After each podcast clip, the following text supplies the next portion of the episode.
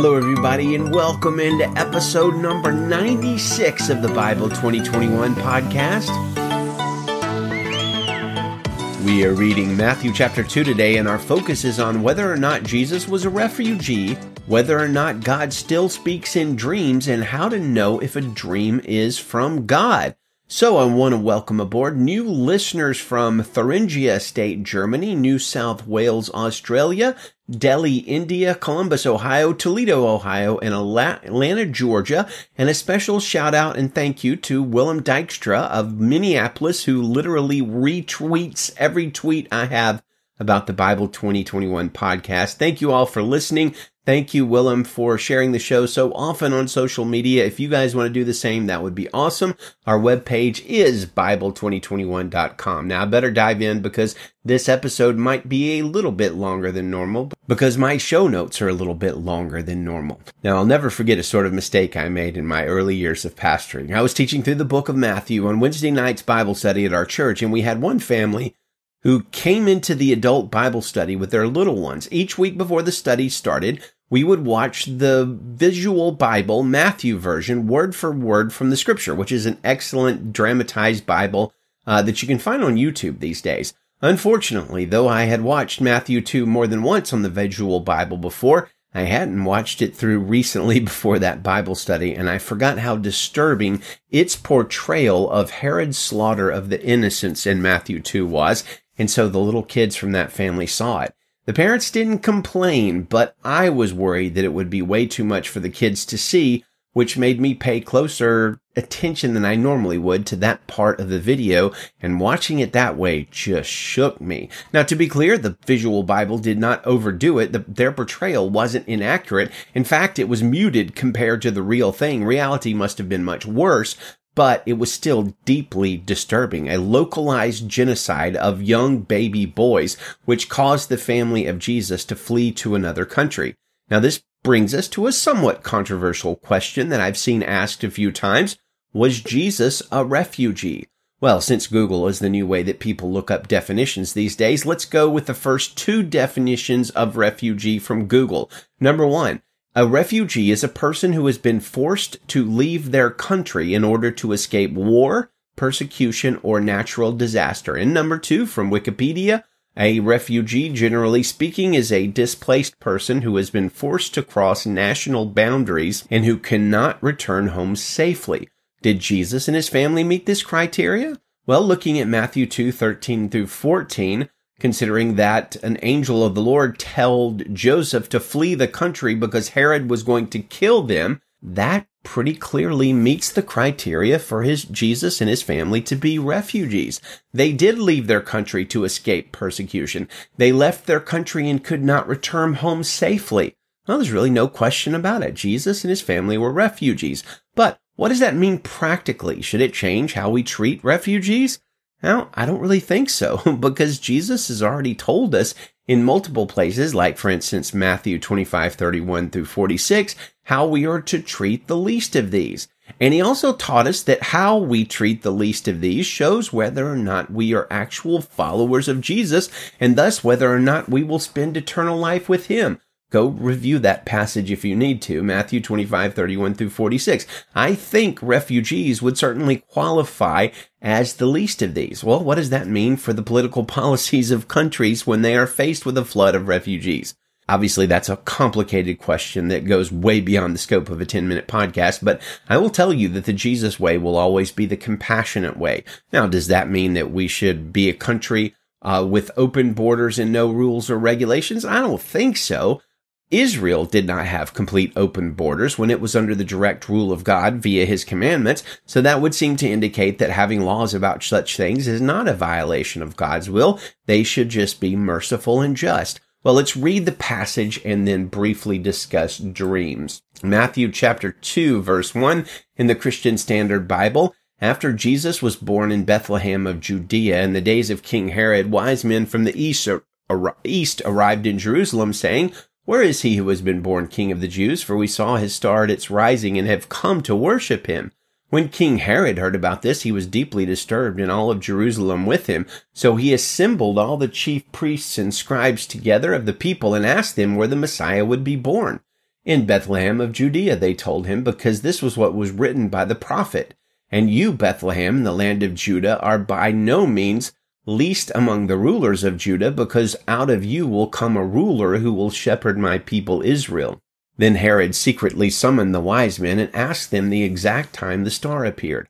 He sent them to Bethlehem and said, Go and search carefully for the child. When you find him, report back to me so that I can go and worship him too. After hearing the king, they went on their way, and there it was, the star they had seen at its rising. It led them until it came and stopped above the place where the child was. When they saw the star, they were overwhelmed with joy. Entering the house, they saw the child with Mary, his mother, and falling to their knees, they worshipped him. Then they opened their treasures and presented him with gifts, gold, frankincense, and myrrh. And being warned in a dream not to go back to Herod, they returned to their own country by another route. After they were gone, an angel of the Lord appeared to Joseph in a dream, saying, Get up, take the child and his mother, flee to Egypt, and stay there until I tell you, for Herod is about to search for the child to kill him. So he got up, took the child and his mother during the night, and escaped to Egypt. He stayed there until Herod's death, so that what was spoken by the Lord through the prophet might be fulfilled. Out of Egypt I called my son. Then Herod, when he realized that he had been outwitted by the wise men, flew into a rage. He gave orders to massacre all the boys in and around Bethlehem who were two years old and under, in keeping with the time he had learned from the wise men.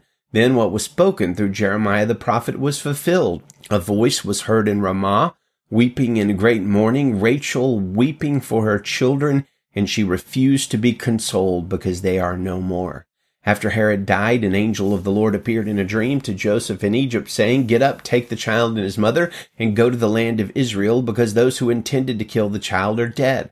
So he got up, took the child and his mother, and entered the land of Israel. But when he heard that Archelaus was ruling over Judea in place of his father Herod, he was afraid to go there. And being warned in a dream, he withdrew to the region of Galilee. Then he went and settled in a town called Nazareth to fulfill what was spoken through the prophets that he would be called a Nazarene. And by the way, hearkening back to yesterday's episode on the perpetual virginity of Mary, do realize that the Bible text in Matthew 2 seems to indicate that there were only three people traveling to Egypt Mary, Joseph, and Jesus. There's no mention of other children from a supposed previous marriage of Joseph, which I don't think is the case at all.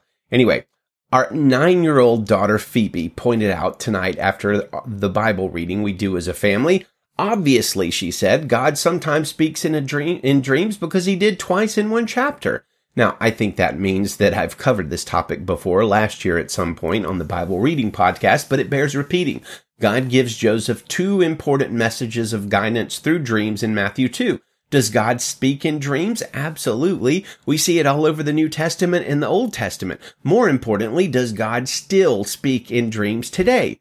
Now, I see no reason why he wouldn't do that from the Bible at least. It does seem to be a rare but normal occurrence in the lives of the believers, and I see nothing that says it would stop. In fact, on the day of Pentecost, Peter quotes a prophecy from the Old Testament prophet Joel about God speaking to and through his people in the last days.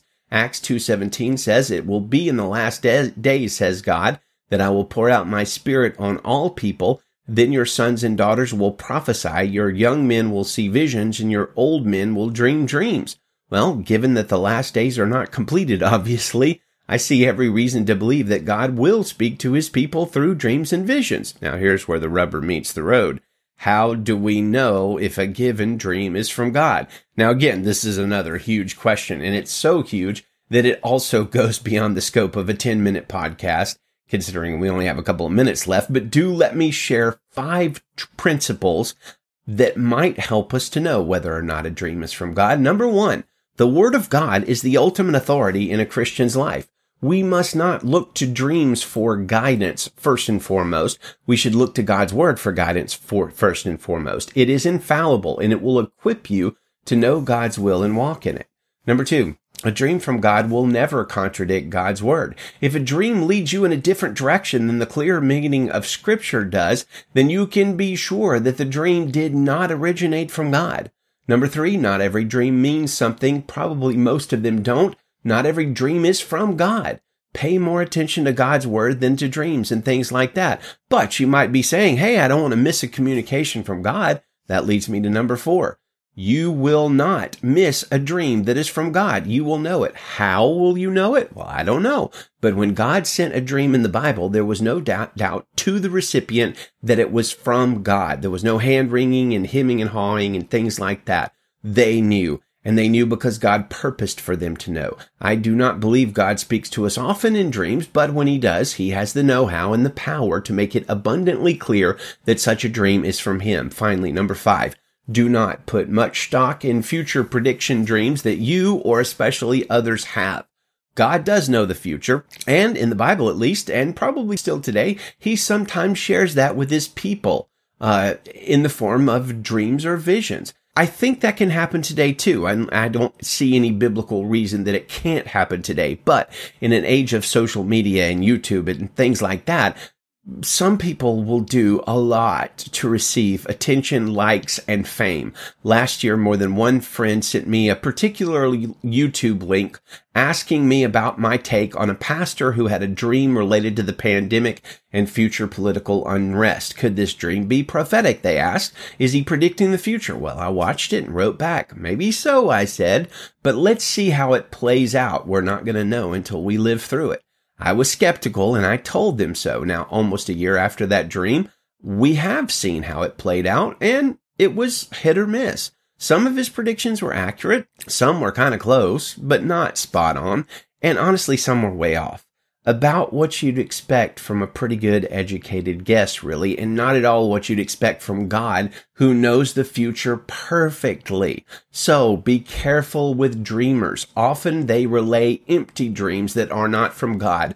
As Zechariah 10 2 says, Idols, for the idols speak falsehood and the diviners see illusions. They relate empty dreams and offer empty comfort. Therefore the people wander like sheep they suffer affliction because there is no shepherd. Friends, there's always been people spouting off about dreams. Sometimes they come from God, often they don't. So be discerning and eyes on the word of God. Let's end the show with our memory verse for April, James 4 6. But he gives greater grace. Therefore, he says, God resists the proud, but gives grace to the humble. I am thankful for that. Amen. Lord, let us be humble. Good day to you, friends, and Godspeed.